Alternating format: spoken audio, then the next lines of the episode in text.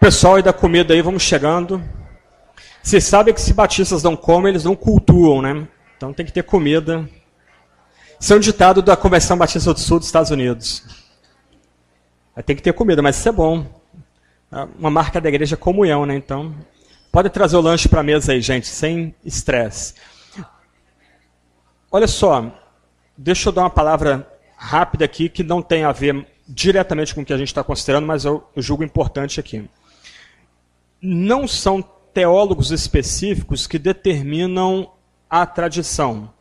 Isto é, eu sou fã de Agostinho, Calvino, Jonathan Edwards, mais dois ou três escritores.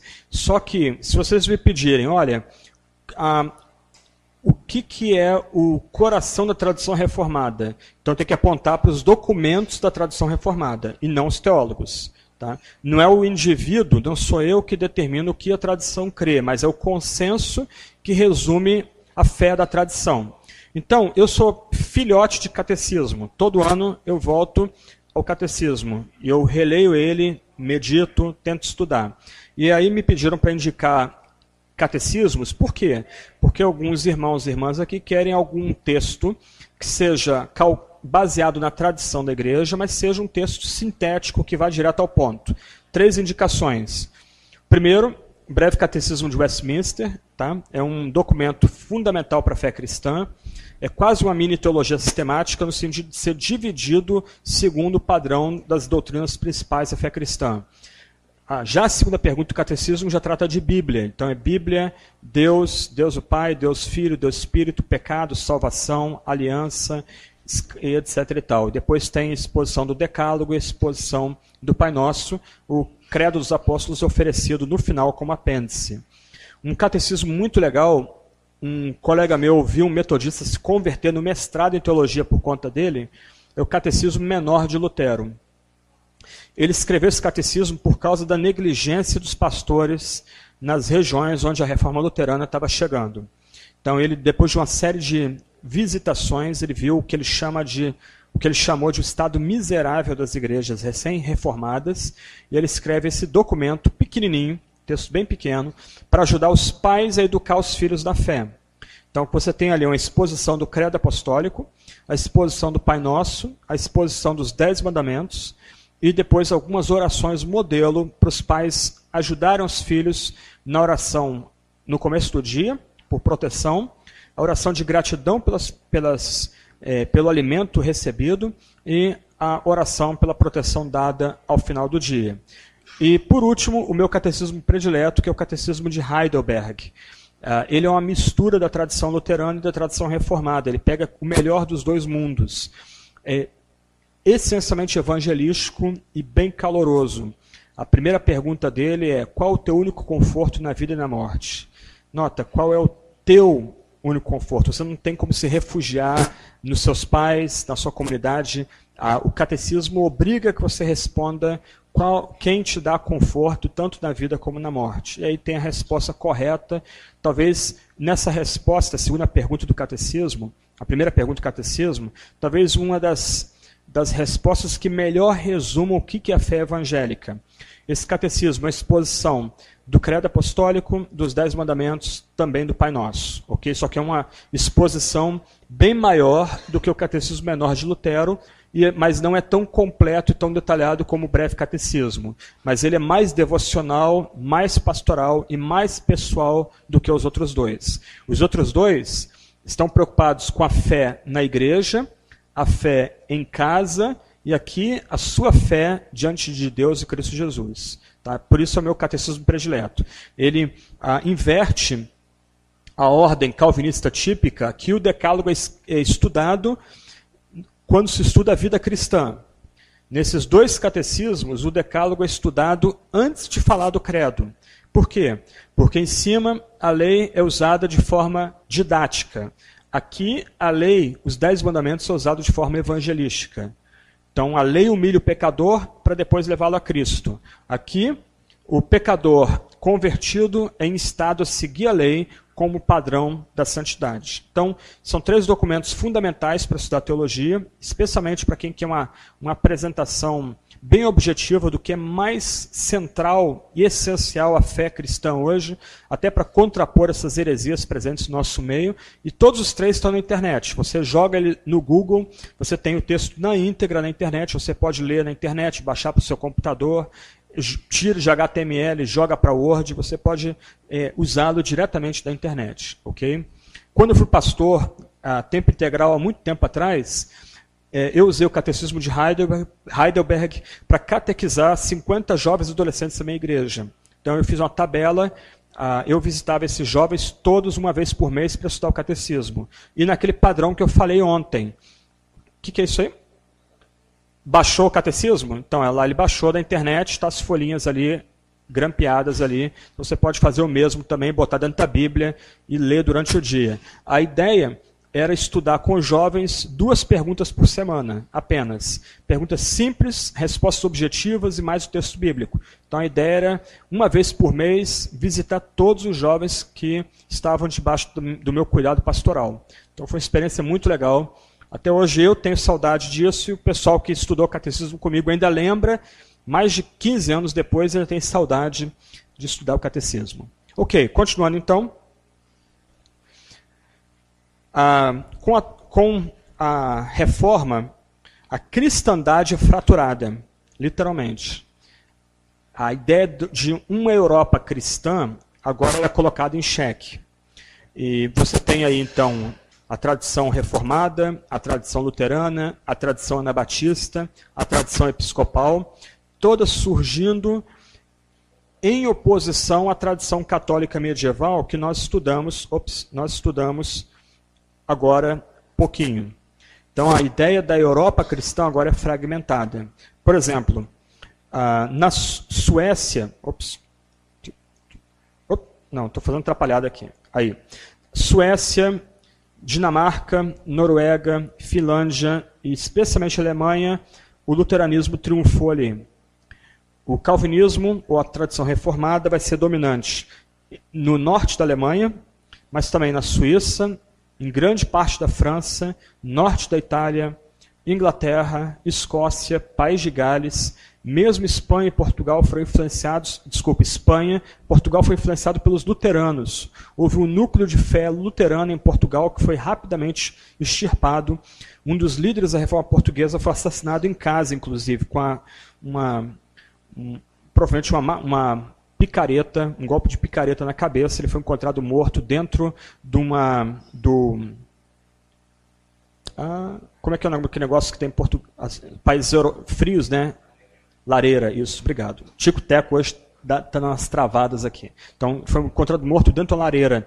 E o escocês que trabalhava com ele teve que fugir para a Escócia e se tornou reformado e foi um dos líderes do movimento é, presbiteriano depois na Escócia. Ah, então, os luteranos tendo alguma influência sobre os portugueses também. E a Espanha debaixo da influência reformada. Né? Ah, os anabatistas ficaram na Holanda, Polônia, partes da Suíça também foram muito fortes nesse, nesse meio. Os episcopais foram fortes na Inglaterra e partes da Escócia. E eu falei um pouco sobre eles na primeira parte do encontro hoje. Então, a tradição luterana também tem seu entendimento da relação da igreja com o Estado. Ah, ela vai romper aquela síntese que nós vimos há pouco, o Papa sendo cabeça do Estado e da igreja, e o que ela vai oferecer do outro lado é uma divisão uma tensão, melhor dizendo, onde de um lado os reis e governantes eles têm autoridade sobre o Estado e a Igreja, mas do outro lado os concílios e bispos também têm autoridade sobre a Igreja. Isso é um paradoxo não resolvido e é o modelo da tradição luterana que vai vigorar até mesmo na idade contemporânea. Também na tradição luterana, especialmente na Alemanha, mas também na Suécia, na Noruega, na Dinamarca e na Finlândia, a igreja é um ramo do Estado. Tá? Então, nos impostos já estão incluídos os valores que o Estado vai determinar para a igreja. Se você é membro da Igreja Batista, chamada lá Igreja Evangélica Livre na Alemanha, ou se você é membro da Igreja Metodista ou Pentecostal, então você tem que assinar um termo que garanta que você é membro dessa Igreja Livre, então seu imposto vem um pouco menor, porque não é cobrado, não é exigido do cidadão que não é membro da Igreja Luterana que ele pague imposto que vai ser usado para manutenção daquela igreja e das faculdades ligadas àquela igreja. Deixa eu tentar ilustrar essa tensão aqui usando um episódio da Segunda Guerra Mundial. Ah, de um lado, as universidades, as forças armadas, os meios de comunicação, ah, os sindicatos, todas essas instâncias apoiaram a ascensão do nazismo. Ah, uma foto famosa é da, dessa década negra na Alemanha, década de 20 e 30, época, época da República de Weimar, é uma pessoa com um carrinho de mão carregando uma pilha de marcos para comprar pães do mercado. Inflação altíssima, quem lembra do Sarney, né? É, deve lembrar do que, que é inflação alta, batendo 80%, 90%, né? Os fiscais do Sarney, aquela, aquela loucura toda que foi a década de 80 aqui no Brasil. Então, nesse ambiente de caos social, convulsão social e caos econômico, o nazismo chega ao poder com apoio de todas as principais instâncias da sociedade civil. E grande parte da igreja apoiou a ascensão de Hitler ao nazismo, as igrejas voltaram a ficar lotadas, ficaram cheias de pessoas. Oswald Smith, autor do famoso livro Paixão pelas Almas, ele foi na Alemanha na década de 30, 33, 34, ele achou que ele estava vendo um avivamento cristão genuíno lá, mas uma ala chamada Igreja Confessante se opôs ao nazismo desde a primeira hora. É, um dos líderes da igreja confessante foi um homem chamado Martin Niemöller. Ah, na Primeira Guerra Mundial, ele havia sido comandante de submarino da Marinha Alemã. Na época era Marinha Imperial. A Alemanha tinha o imperador, Guilherme II. Ele foi um comandante de razoável sucesso, afundou alguns navios da Primeira Guerra Mundial. Só que no processo da derrota alemã, em 1918, ele se converteu e se tornou ministro do Evangelho.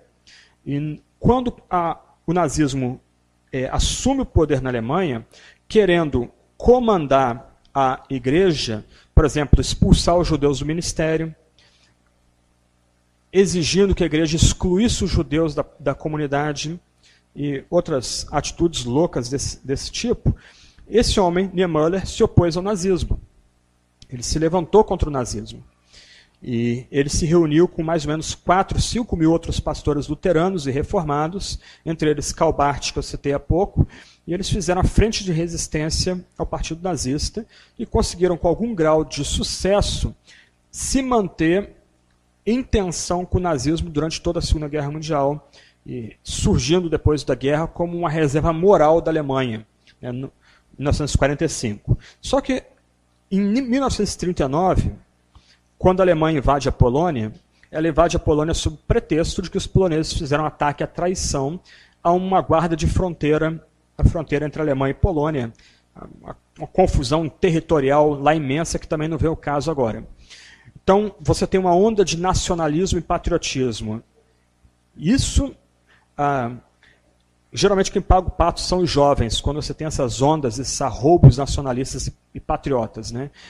E Niemöller, esse bispo alemão evangélico, criado nesse modelo, onde de um lado você é cidadão do Estado e membro da igreja, ele já estava preso, ele se tornou um prisioneiro especial de Adolf Hitler por resistir ao nazismo, foi mandado para o campo de Sachsenhausen, campo de concentração, só que ele, por se, per se perceber patriota e veterano de guerra, ele escreve uma carta do próprio punho, se voluntariando para voltar para a marinha de guerra. Ele quer ir para a linha de frente, já que os próprios filhos dele também foram convocados para ir para a guerra. Um cristão, alguém que resiste ao nazismo como uma, uma religião louca e demoníaca, só que alguém que se percebe como patriota e leva o seu patriotismo às últimas consequências, mesmo se oferecendo para servir a um regime destruidor e demoníaco, talvez um dos, um dos, uma das ideologias mais destrutivas de toda a história. Isso é o modelo luterano da relação igreja-estado. Quando a Alemanha se dividiu na Guerra Fria, você lembra que tinha República Federal da Alemanha, República Democrática da Alemanha. Ano passado nós comemoramos os 20 anos da queda do Muro de Berlim. É interessante que a Igreja Luterana continuou provando as mesmas tensões também presentes na Segunda Guerra. Então, a, o Partido Comunista na República Democrática Alemã tentando conduzir os rumos da Igreja Luterana. A Igreja não se nem a Igreja se percebia, nem o Estado percebia a Igreja como uma instância independente do Estado, separada do Estado. Mas tanto a Igreja como o Estado percebiam a Igreja como um departamento do próprio Estado, ou pior, do partido e do governo daquela hora. Então isso aí se tornou um modelo da tradição luterana, chamado também de dois reinos. Tá? Ah, há um livro em português chamado A Teologia dos Dois Reinos. Por que dois reinos? Porque você tem o reino de Deus e o reino dos homens, que é o Estado. Okay? Mas esse tipo de história me deixa esperto com toda toda papo de patriotismo, lealdade ao Estado, nacionalismo, lealdade ao partido, partido é transcendente, partido salva. Opa, só Deus salva.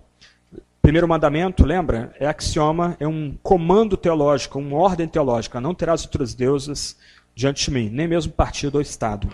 Ok. Tradição reformada, então. Ou desculpa, antes, na ordem, né? os reformados vão vir depois. Então, as tradições anabatista e batista. Só um ponto aqui: os batistas vêm da tradição reformada. Nós somos bisnetos de anglicanos, netos de presbiterianos filhos de congregacionais. Tá? Isso é história, não tem como correr disso. Mas eu coloquei os dois lado a lado porque, em alguma medida, os batistas dependem da tradição anabatista. A tradição anabatista vai surgir na Holanda, é uma tradição fortemente separatista. Ah, ela vai entrar em conflito tanto com luteranos como reformados. E o que a tradição anabatista privilegia, está meio quebrado aqui, né? Mas é uma separação radical entre igreja e Estado. Tá? São instâncias completamente separadas. O Estado é governado por reis e governantes que governam os cristãos. A obediência aqui é absoluta. Não se questiona a ordem do Estado. Do outro lado, ó aqui a, a linha, é uma linha preta, escura, separando o Estado da igreja. A igreja é dirigida por presbíteros e pela congregação. E a setinha aqui subindo e descendo, os cristãos também, porque são congregação, têm responsabilidade com a igreja. Aqui a seta só desce. Ah, é interessante que os anabatistas, aqui no Brasil, são os menonitas, o povo menonita. Ah, eu sempre dei aula sobre tradição na Batista, história, na história da igreja, mas nunca tinha conhecido um menonita.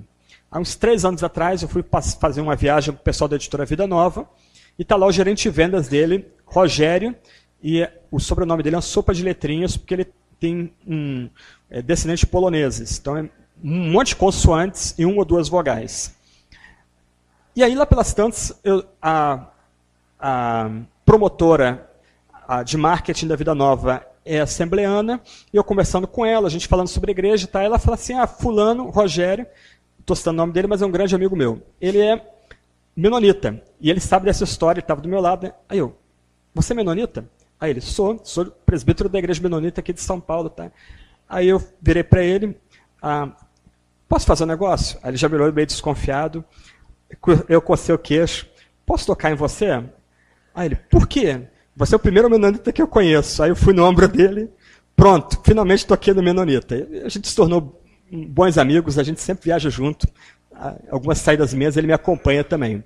Mas a ideia, por exemplo, principalmente dos menonitas do sul do país, é de uma completa separação do Estado.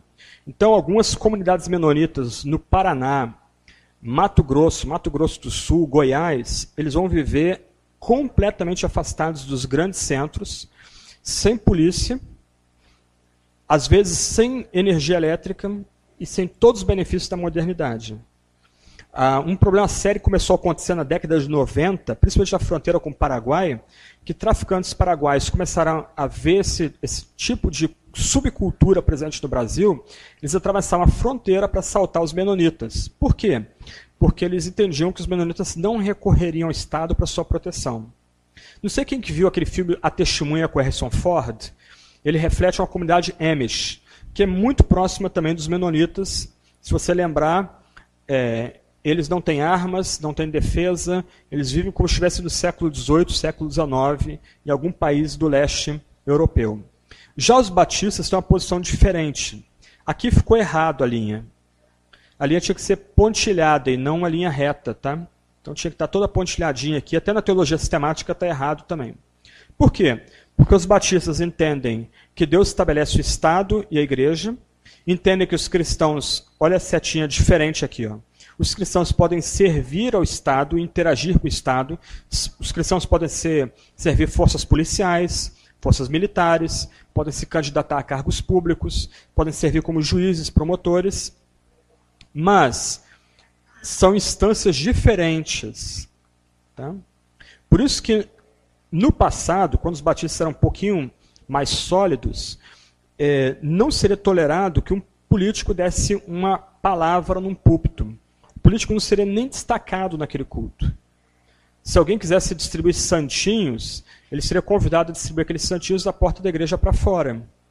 Por quê? Porque se entendia que o Estado é uma instância ordenada por Deus, mas que não pode ser misturada com a igreja, são instâncias distintas.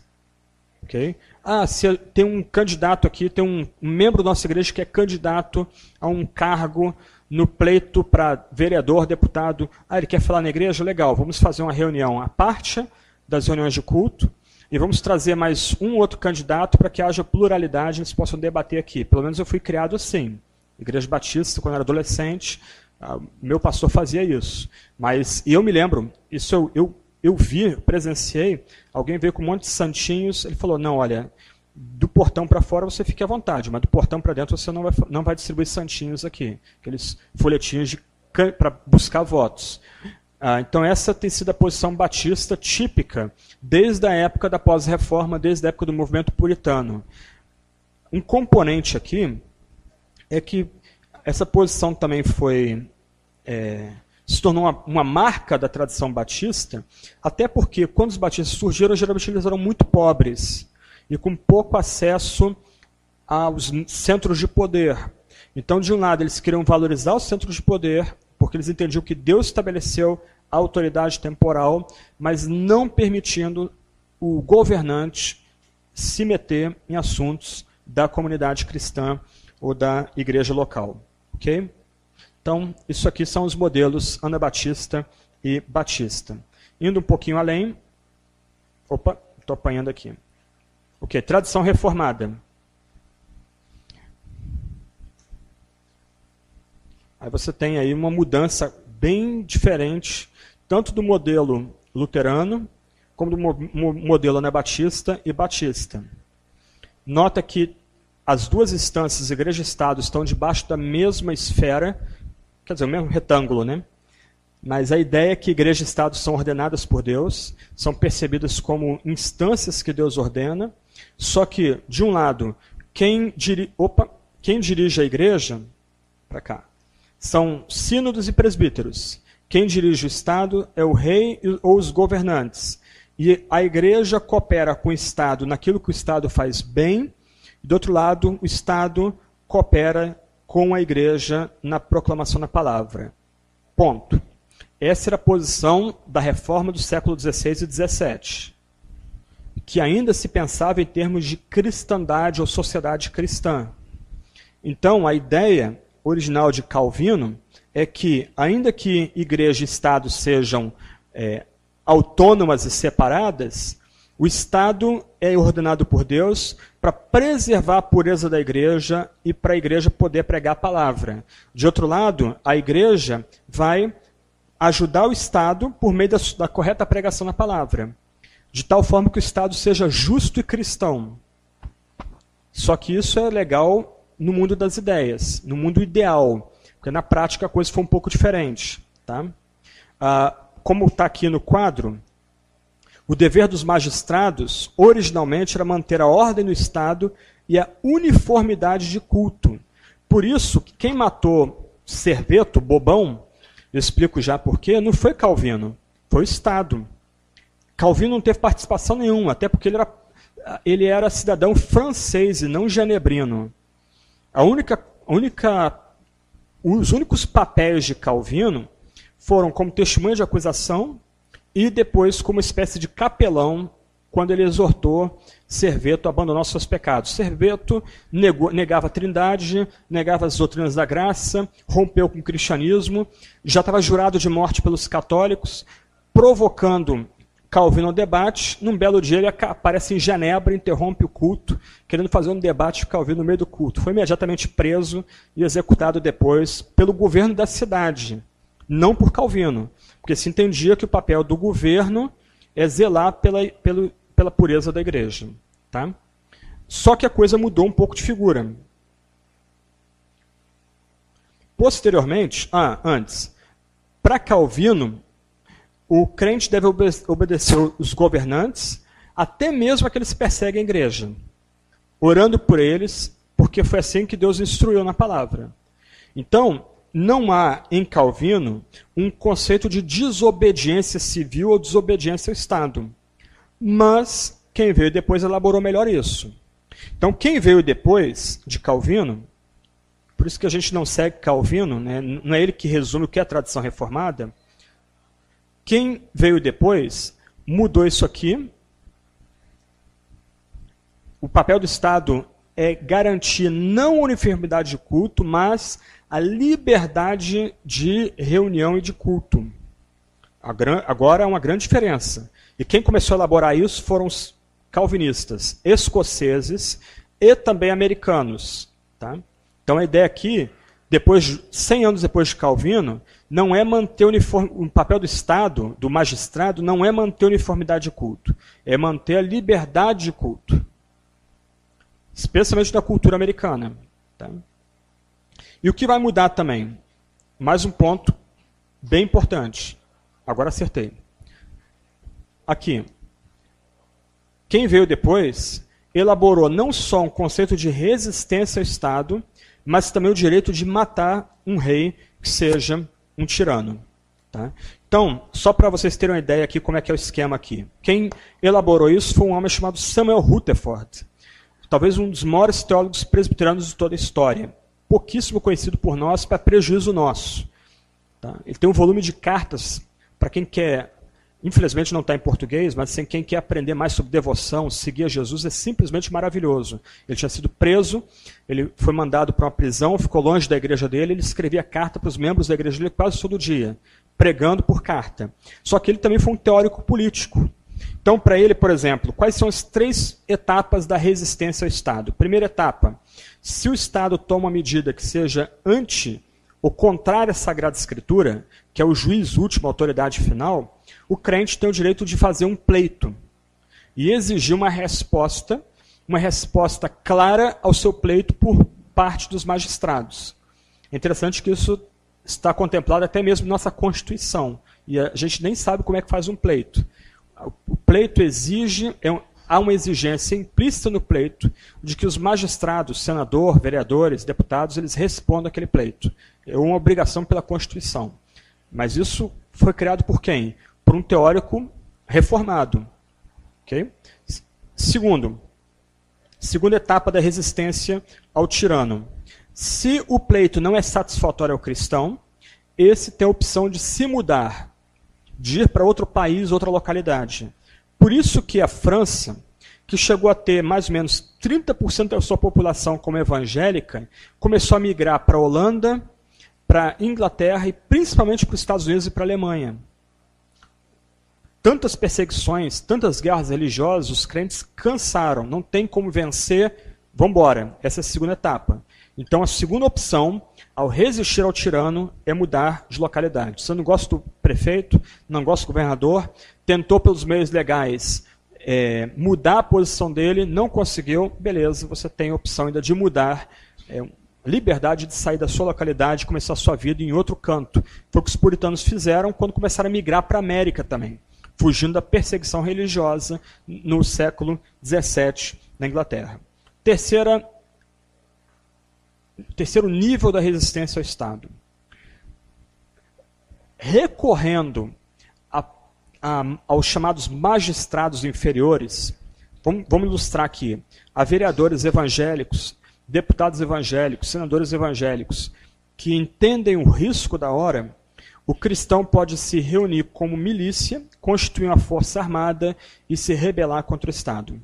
E foi isso que aconteceu na Inglaterra no século XVII.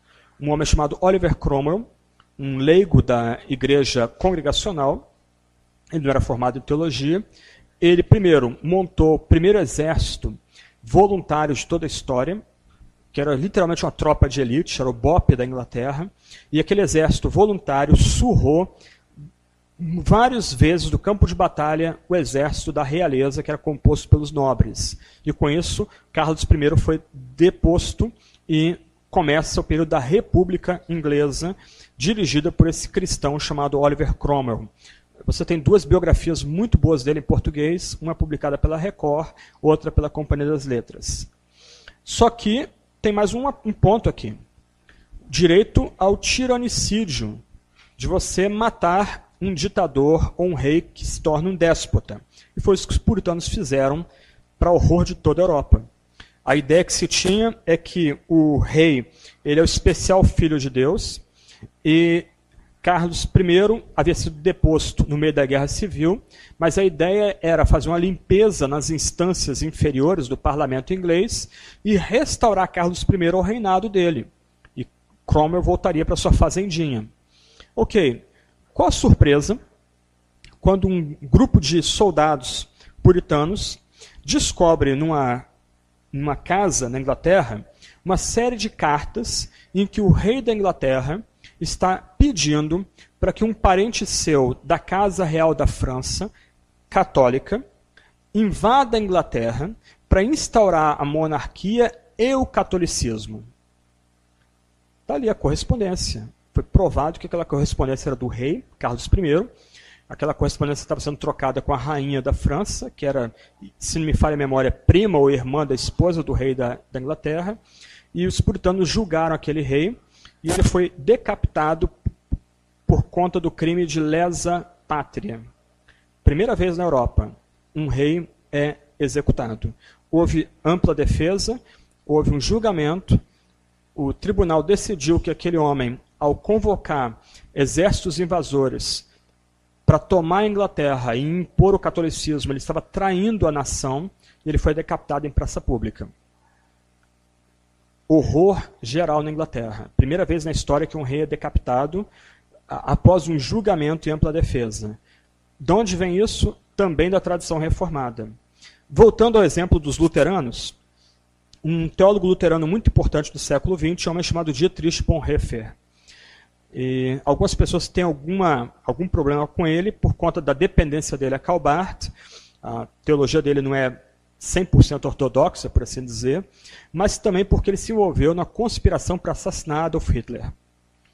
E isso é um negócio muito complicado para algumas pessoas. Um teólogo cristão, um ministro cristão, se ajuntando com militares do exército alemão para tentar matar Hitler, e ele acabou sendo executado porque foi descoberto que ele estava implicado no atentado de 20 de julho de 44, retratado no filme Operação Valkyria, com Tom Cruise, um ótimo filme, bom entretenimento e uma boa aula daquele contexto ali. O argumento dele era essencialmente o mesmo de Samuel Rutherford. Ah, matar um para salvar milhares é um, uma ação justificada. E ele estava pronto a conviver com essa escolha moral que ele fez. Puxa, um cristão matar outro? Caramba, se eu pelo menos conspirar para matar, a bomba explodiu, morreram três pessoas na sala, mas Hitler ficou vivo.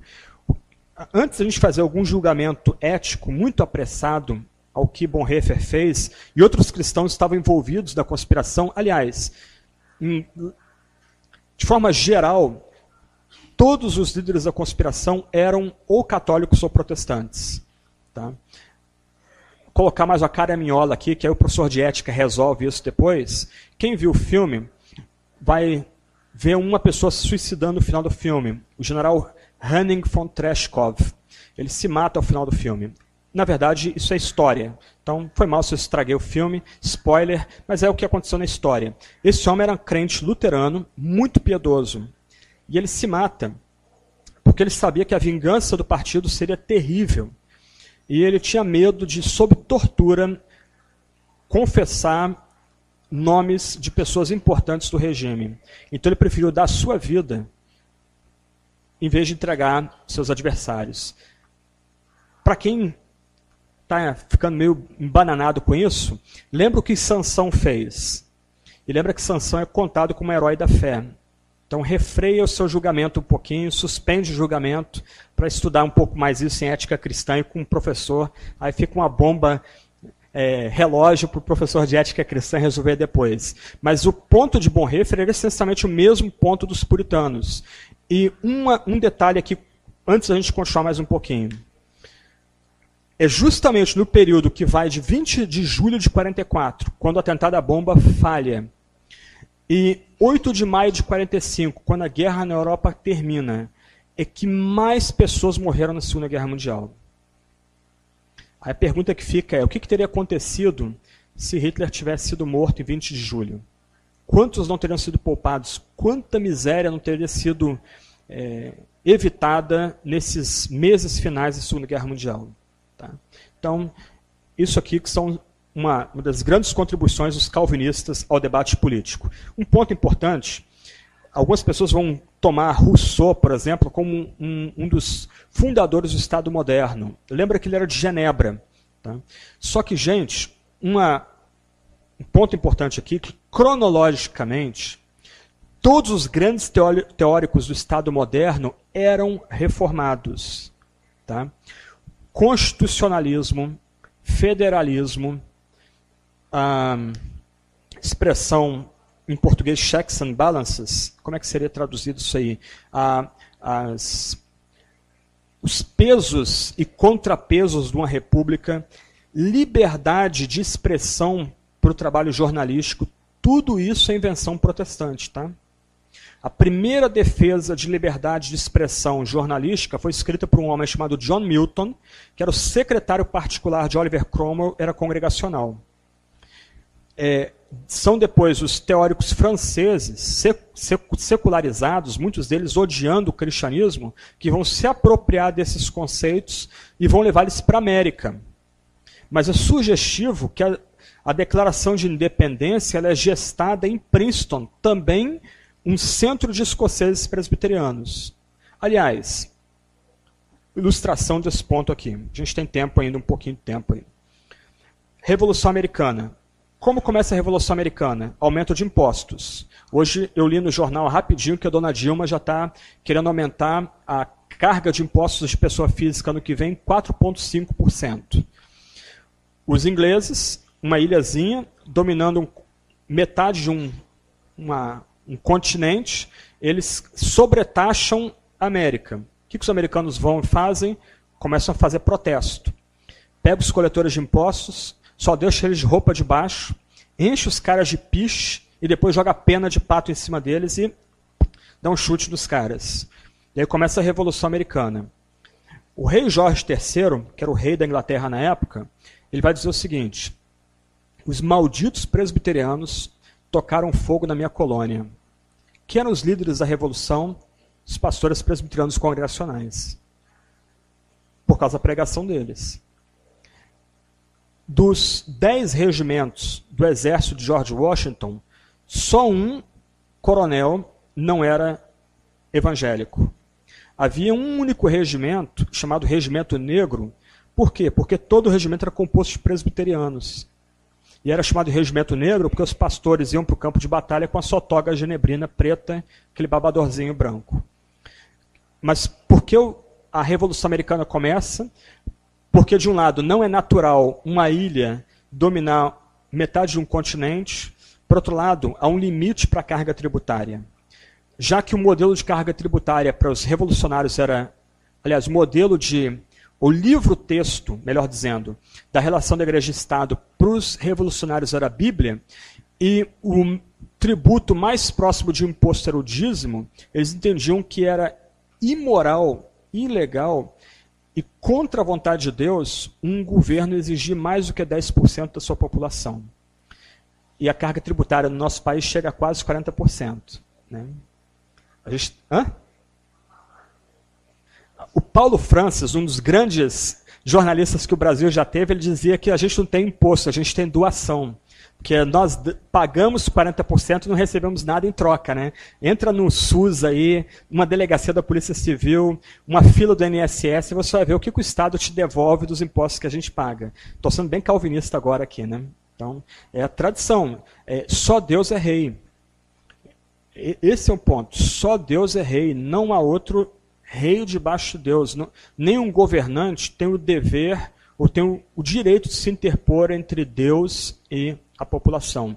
A ideia de, por exemplo, casas constituintes, Senado, senadores, deputados, presidente da República, juízes, promotores, essa ideia de dividir o poder, ela é toda reformada. Baseada em Isaías. Deixa eu ver o texto aqui. Isaías 33, 22. Porque o Senhor é nosso juiz, o Senhor é nosso legislador, o Senhor é nosso rei, ele nos salvará. Só Deus pode ser juiz, legislador e executor. Porque só ele é rei, mais ninguém. Então, já que só Deus tem todo o poder, o poder entre os seres humanos tem que ser dividido para que um ser humano não tenha poder sobre o outro. Tá? Isso aí tudo contribuição da reforma. Tá? Ah, opa. Fiz atrapalhada aqui. Eu não posso chegar muito perto de coisas muito tecnológicas, mas tudo bem. Só queria mostrar um, um ponto aqui. Aqui.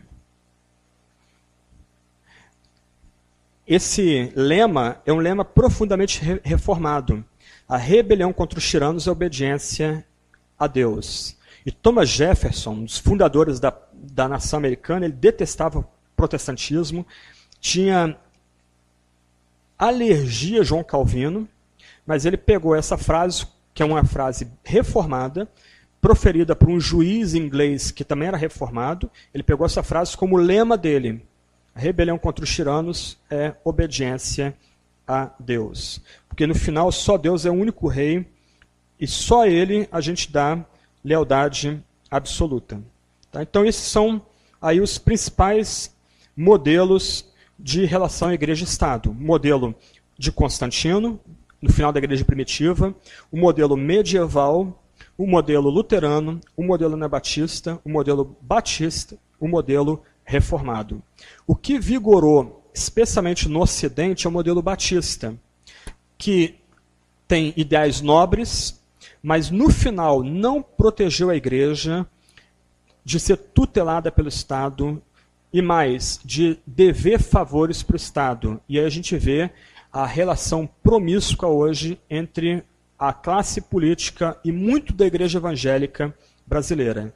O interesse, via de regra, de muitos políticos evangélicos é simplesmente conseguir uh, tijolo para a igreja, isenção de algum tipo de taxa, rádio, televisão e mais nada. Se ganhou voto, ele se vê na liberdade de fazer o que quiser nas, nos centros de poderes de decisão, inclusive tomando decisões muitas vezes contrárias à fé cristã. Não vou cansar vocês com isso aí, só queria avançar mais um pouquinho e tratar do que a gente chama de espectro político. Nós vivemos, mesmo após a queda do muro, numa época ideologizada. Então se fala muito de esquerda, direita, centro. O que, que vem a ser isso? E eu quero terminar o nosso encontro dessa semana só dando umas, algumas pistas para vocês. Ah, Vamos começar falando da esquerda. O que, que vem a ser esquerda? Se fala tanto de esquerda, partidos de esquerda, socialismo. Ah, alguém de direita é alguém que visa o próprio lucro, alguém de esquerda é aquele que visa o bem social. É a famosa conceituação de Norberto Bobbio, um jurista importante, um ideólogo importante do século XX. Mas será que esquerda e direita podem ser definidas ou conceituadas de forma tão simplista assim? Não. Espectro político é uma forma de tentar conceituar o que vem a ser esquerda e direita e pensar nas variações que estão presentes dentro desse espectro: centro, direita, esquerda, regimes ditatoriais e etc. e tal. Então, eu vou me concentrar só na esquerda e na direita das graduações, a ditadura fica para outra vez. O que caracteriza a esquerda? O que caracteriza a esquerda é a noção da transcendência do Estado ou do partido. E nesse sentido, para horror de muita gente, tanto o comunismo como o nazismo são esquerda. Geralmente, quando se bate muito na esquerda, um insulto recorrente é dizer o seguinte: ah, fulano é de extrema direita. E no ideário popular, a extrema-direita é o nazismo, então quem bate na esquerda, bate na esquerda porque é nazista, malvado, capitalista, etc, etc, etc. Mas no nível político e filosófico, tanto o nazismo como o comunismo se integram dentro da esfera da esquerda. O que caracteriza a esquerda? O Estado dirigindo as várias esferas da sociedade. Então, o que você tem aqui é uma, um, uma ênfase estatizante.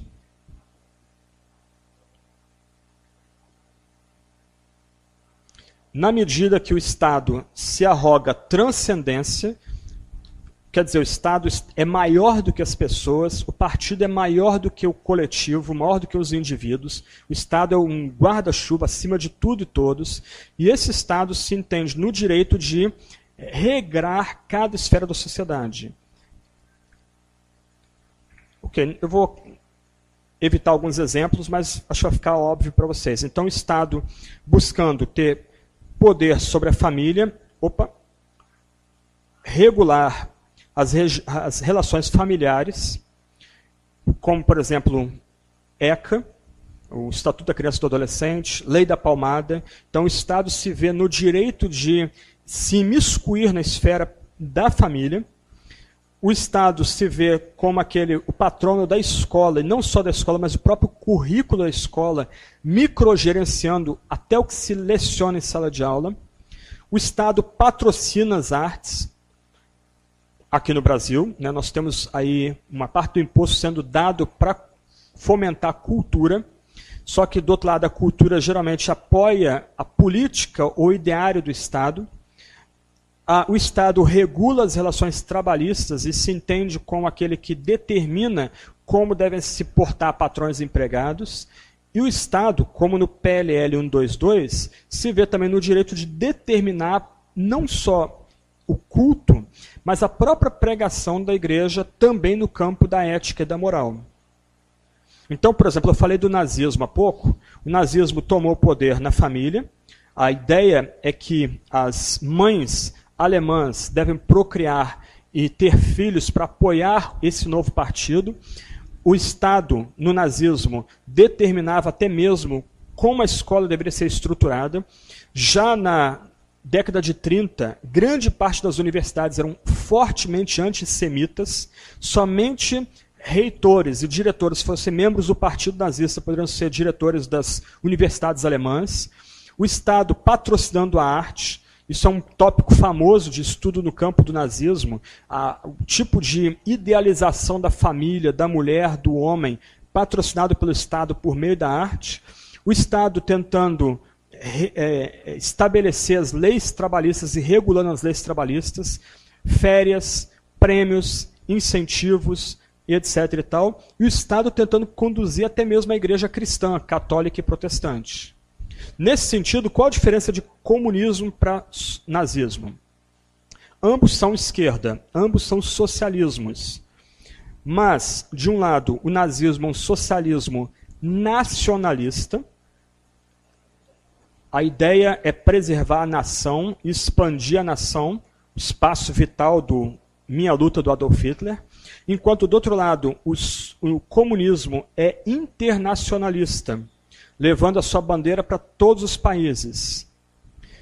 De um outro lado, o nazismo ele é racialista, centrado, centrando todo o seu discurso na ideia da superioridade racial darwinista. Então, a, ele é nacionalista e também racialista na medida que privilegia-se uma nação e uma raça como superior em detrimento a todas as demais. Do outro lado, o comunismo ele é socializante, isto é, a ideia dele não é privilegiar uma raça, mas privilegiar uma classe, a classe dos trabalhadores que vão tomar o poder e massacrar a burguesia e planificar a economia. Mas no final, o alvo de ambos é socializante e esquerdista, sendo que o Estado aqui ele é visto como transcendente, ele está acima da sociedade. Só pode criticar o partido ou o Estado quem serve o partido ou o Estado. Qualquer outra crítica fora do partido ou do Estado, ela tem que ser calada e marginalizada. O que é direita, afinal, então? No, do outro lado, no espectro político, a direita privilegia o indivíduo. Então, é o indivíduo que está no centro. E nota, o Estado aí ele é colocado ao lado de outras instâncias. A ênfase da direita, como você pode ler aí, é liberdade pessoal e econômica, e os direitos individuais são garantidos. Por exemplo, para a direita, o direito à propriedade privada é a cláusula pétrea. Nossa Constituição é esquizofrênica. Ao mesmo tempo, ela defende a propriedade privada, do outro lado, ela também fala de forma insinuante da função social da propriedade. Quer dizer, alguém pode ter sua propriedade desapropriada por conta do bem comum ou do bem da sociedade. Então, você tem esses, essa tensão não resolvida dentro da Constituição de 88. Os limites para a direita são respeito à vida, propriedade e liberdade dos demais. Um exemplo de direita aqui é a Constituição Americana de 1776. A segunda emenda, para escândalo de muita gente, diz mais ou menos o seguinte: para preservar a liberdade do indivíduo, este tem o direito de portar armas e mesmo constituir milícia. Para nossa cultura, isso soa loucão, é um negócio muito doido. Qual é o ponto aqui? O ponto é que o indivíduo, diferente do espectro da esquerda, o indivíduo é o valor absoluto. Na esquerda, o Estado é o valor absoluto. Se nesse, nesse lado aqui, na direita, o indivíduo é o valor absoluto, para ele não ser tragado pelo partido ou pelo Estado, então ele tem o direito de entrar numa Sears, numa lojas americanas, comprar seu revólver e ter o seu revólver e munição, ou sua pistola e munição em casa. E ele também tem o direito de ter, constituir ou fazer parte de uma milícia para proteger a sua liberdade individual, os limites da sua individualidade. A ideia de guarda nacional americana tem a ver justamente com isso. Quer dizer, o cara é militar de fim de semana, mas ele tem o seu fuzil em casa, ele tem o seu armamento em casa. O que está entranhado na ideia da guarda civil, da, da, dessa reserva militar, é justamente a preservação do indivíduo, que é um valor protegido pela Constituição. Um debate recente foi sobre o, o, a compra de armas, o uso de armas, por exemplo, na, no Distrito Federal americano. Então, até então, desde Clinton, era proibido que se portasse armas se comprasse livremente armas no Distrito Federal americano. Aí a Suprema Corte houve uma petição, um grupo de civis fez uma petição à Suprema Corte. Essa proibição foi julgada inconstitucional na Suprema Corte e foi derrubada. A única salvaguarda que permaneceu é que não se pode comprar fuzil, mas pode-se comprar armas. Dá um nó em nossa cabeça? Dá. Por quê? Porque nós brasileiros só pensamos em termos de esquerda. O que nós é, almejamos é um Estado que resolva todos os nossos problemas. Qual o problema com isso? É que quando nós acordamos, o Estado está presente em todas as esferas, tentando se miscuir em todas as esferas, até mesmo em aulas de educação sexual. Então, um escândalo recente lá em São Paulo é que alguns professores da rede estadual começaram a levar, inclusive, objetos sexuais para a sala de aula, para dar aula para crianças de 8, 9, 10 anos com esses objetos pornográficos. Mas por quê? Porque o Estado se vê no direito de entrar na esfera privada, uma esfera que era apenas para a família. Agora em São Paulo, Belo Horizonte também, Brasília, alguns pais lutando na justiça para educar os seus filhos em casa. No, na direita, entende-se que a educação é um dever da própria família o, a educação é algo que deve começar em casa. Para a esquerda, o Estado é que tem o dever de tutelar até a educação. Para encerrar esse, esse ponto aqui,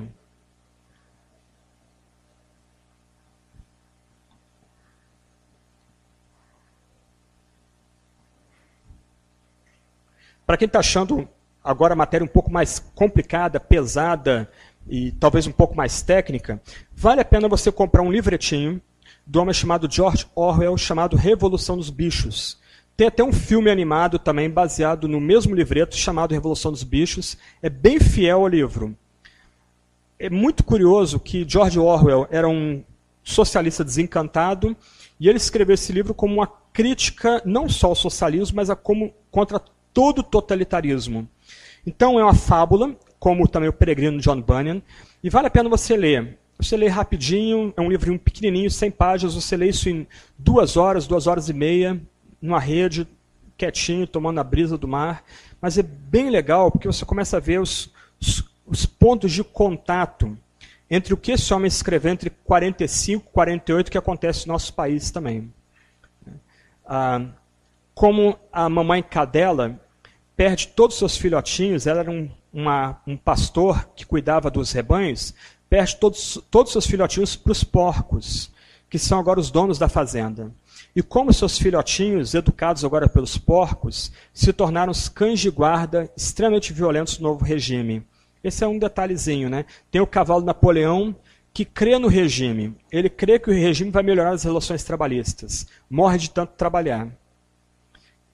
Leia a fábula, bem perceptiva, quase profética, se eu posso usar essa expressão. Para terminar então aqui. Como eu disse há pouco, há uma série de gradações entre esquerda e direita. Então, na esquerda, propriamente dita, você tem comunismo, socialismo e nazismo. No país, o mais próximo de nazismo que nós tivemos foi o próprio Getúlio Vargas e os integralistas. Tá? Getúlio Vargas ele ele flertou com o nazismo até 1942, quando os submarinos alemães atacaram embarcações brasileiras até na costa do Nordeste, e por clamor popular, ele foi obrigado a entrar na guerra do lado do, dos aliados. Mas a gente nunca teve partido nazista aqui, graças a Deus. Mas você tem relíquias como PCB e PCdoB, que são claramente ah, partidos de comunistas, e você tem o PT, que se enquadra algumas vezes como partido socialista, outros como social-democrata. Depende muito do autor e daquele membro, quadro do partido que está escrevendo. Então, isso é lá na extrema, na extrema esquerda. no centro, você tem a centro-esquerda, e aí você tem o próprio PSB aqui no Nordeste, talvez o maior partido hoje no Nordeste, se tornando aí, caminhando para ser o maior partido do Brasil muito em breve. Você tem PDT, ah, talvez são, sejam os dois partidos mais identificados com centro-esquerda. A social-democracia, que depende aí da, da do social-democracia europeia, italiana e francesa, é o PSDB. Fernando Henrique Cardoso, sociólogo, talvez seja o melhor exemplo dessa dependência europeia da chamada terceira via ou social-democracia. Centro-direita, você tem o DEM-PFL. Só que você, aqui no Brasil, não tem nenhum partido identificado com a direita ou com o conservadorismo europeu-americano. Você tem aí a, a liberalismo econômico, que defende a liberdade de mercado e a restrição e intervenção estatal sobre a economia, o libertarianismo, o conservadorismo, que são é, aspectos da, da direita, você não tem nenhum partido no Brasil que represente esses aspectos aí. Tá? A, a, o ideário brasileiro é estatista. Toda a nossa mentalidade é estatista. Nós supomos, mesmo cristãos, que quanto maior Estado, melhor oferta ele pode ofertar ou oferecer para a população. Ledo engano. Ledo engano. Eu moro em São Paulo hoje. É a maior, maior contingente da Polícia Militar em todo o país. Moro num bairro de classe média, classe média baixa. Meu bairro simplesmente sofreu um furto de um, um, uma onda de assaltos. Minha mãe foi assaltada quatro vezes, uma anciã, mesmo bairro em dois anos. Experimente na, na delegacia de polícia para você ser atendido pelo escrivão o, a condescendência dele em tratar uma anciã. Insultoso. Experimenta entrar numa fila do NSS. Experimenta entrar na fila do SUS para uma operação de emergência.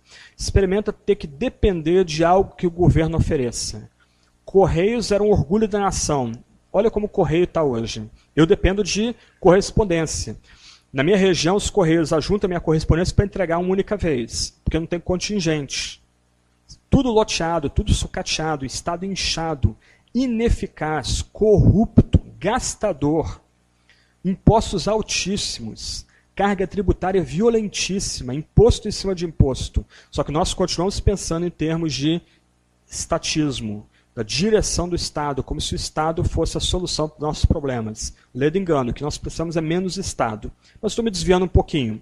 A grande questão aqui é o seguinte: não há como identificar essas, esses. Opa, estou avançando demais aqui. Tá, tá, tá, não há como identificar nenhum desses dois espectros com a posição cristã algo muito comum em nosso país, principalmente pessoas ligadas à esquerda, até pregadores famosos da nossa nação que servem ao governo, é identificar a agenda da esquerda com a agenda do evangelho. Então eles compram todo o pacote e muitas vezes levando isso para o púlpito. E as pessoas com. Porque hoje não conhecem mais Bíblia, tem pouco discernimento bíblico, recebendo aquilo como se aquilo fosse parte da mensagem do Evangelho. O que as pessoas estão fazendo, na verdade, é trocando o evangelho por uma outra mensagem. Nós não podemos confundir a instância da igreja e a instância do Estado. A pessoa quer fazer política, quer ser da esquerda, tem toda a liberdade. Pelo menos eu entendo que eu não devo conduzir as opções políticas das pessoas, mas ela não tem o direito de misturar ideologia com a mensagem do cristianismo. Ela não tem o direito de querer usar a igreja como massa de manobra para a causa política. Pessoas aqui querem ajudar os excluídos sociais? Ok, legal. Ajuntem-se entre vocês, médicos, profissionais liberais, criem uma ONG. Mas a mensagem do Evangelho tem que ser preservada pura. Ela não pode ser modificada, ela não pode ser misturada com ideologia. Sempre que a mensagem do Evangelho é misturada com ideologia, a igreja deixa de ser igreja ela passa a ser o lacaio do Estado, o servo do Estado, não mais a agência do reino para levar homens e mulheres à salvação e alimentar homens e mulheres com a palavra, com a ceia e com o batismo. Só ler um, uma, um trecho, um documento escrito nos choques com o nazismo, que eu acho bem interessante para ilustrar esse ponto aqui aqui, esse primeiro parágrafo aqui. Rejeitamos a falsa doutrina de que à igreja seria permitido substituir a forma de sua mensagem à organização, a seu bel prazer, ou de acordo com as respectivas convicções ideológicas e políticas reinantes. De um lado, aqui, ó, acaba com toda a ideia de igreja emergente.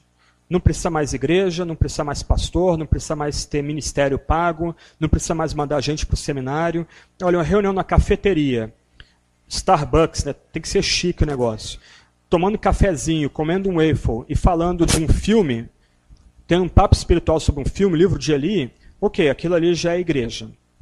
É, o movimento dos desigrejados está aumentando hoje, principalmente nas, nas classes sociais mais elevadas. Então, aqui é excluído tudo isso aí, ó Ninguém tem o direito de modificar a mensagem e organização da igreja seu bel prazer. Do outro lado, o Estado não tem o direito de modificar a mensagem e a organização por conta de ideologia e política. A igreja é livre. Só Deus é rei sobre o Estado e sobre a igreja. Ok? Para terminar, eu prometi terminar lendo Bíblia. Então a gente termina lendo Romanos 13.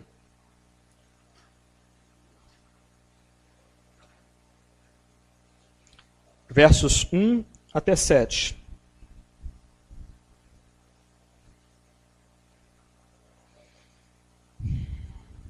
Eu não vou, não tem nem como expor o texto, mas eu quero só mostrar uma chavezinha. Esse texto é tão mal empregado, muitas vezes usado até mesmo para justificar a obediência a tirano, a ditador. Mas eu quero dar uma pista aqui para ter uma outra interpretação do texto aqui. Romanos 13, 1 até 7.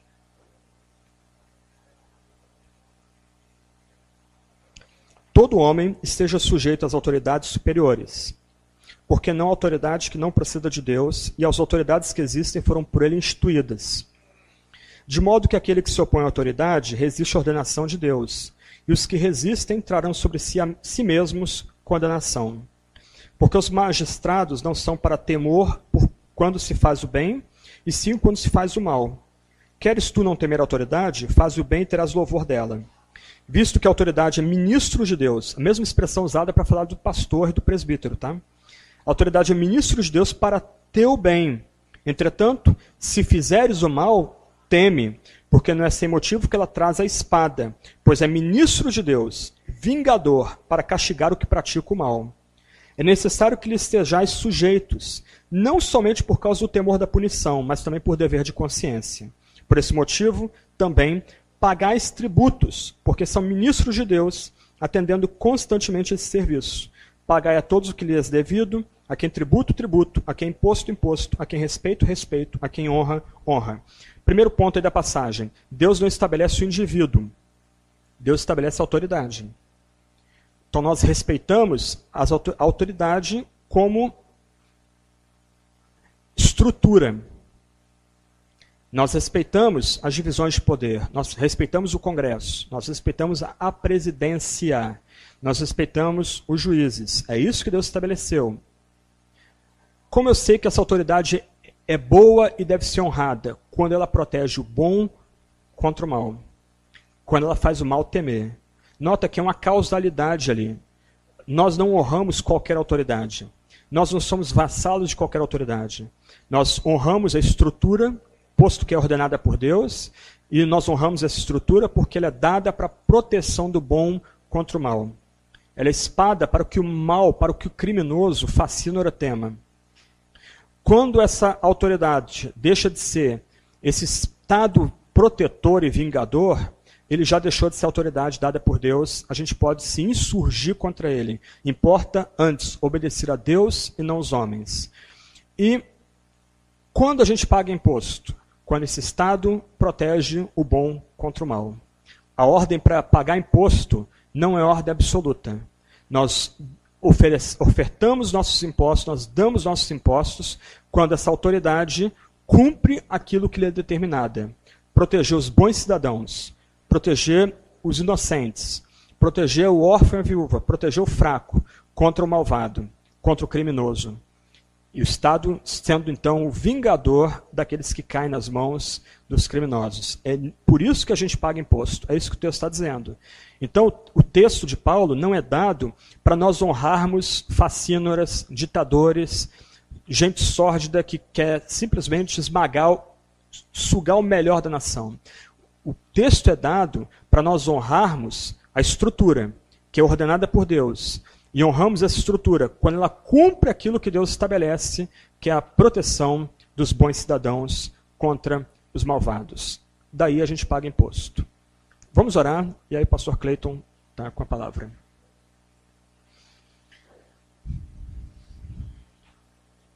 Senhor Deus, tem misericórdia de nós. Gastamos muito tempo passeando pela história da tua igreja, história do teu povo. Tantas posições diferentes. Ajuda que fica, fique só aquilo que procede de ti. E mais do que isso, desperta-nos a voltar à tua palavra, tua santa palavra, para buscar direção nesses, nesses tantos temas e tópicos que ouvimos aqui. Ó Deus, que a gente fique firme em tua palavra inspirada, a palavra sem erro, a palavra dada por ti mesmo. Que a nossa mente seja expandida para termos uma visão da tua glória, para contemplarmos a beleza que tu tens em ti mesmo, ó Deus, Pai, Filho Espírito Santo. Ajuda-nos a apreciar a tua santa graça, ao mesmo tempo que reconhecemos nossa pecaminosidade e miséria. Ó Deus, ajuda-nos a ser igreja de verdade nesse país, nesse tempo. Ajuda-nos a não sermos cativados pelo canto da sereia, mas ficarmos firmes, pregando a tua palavra e administrando corretamente a ceia e o batismo, santos sacramentos que o Senhor mesmo deu a nós. Ó Deus, ajuda-nos a ser igreja de verdade. É o que te pedimos no nome de Cristo. Amém.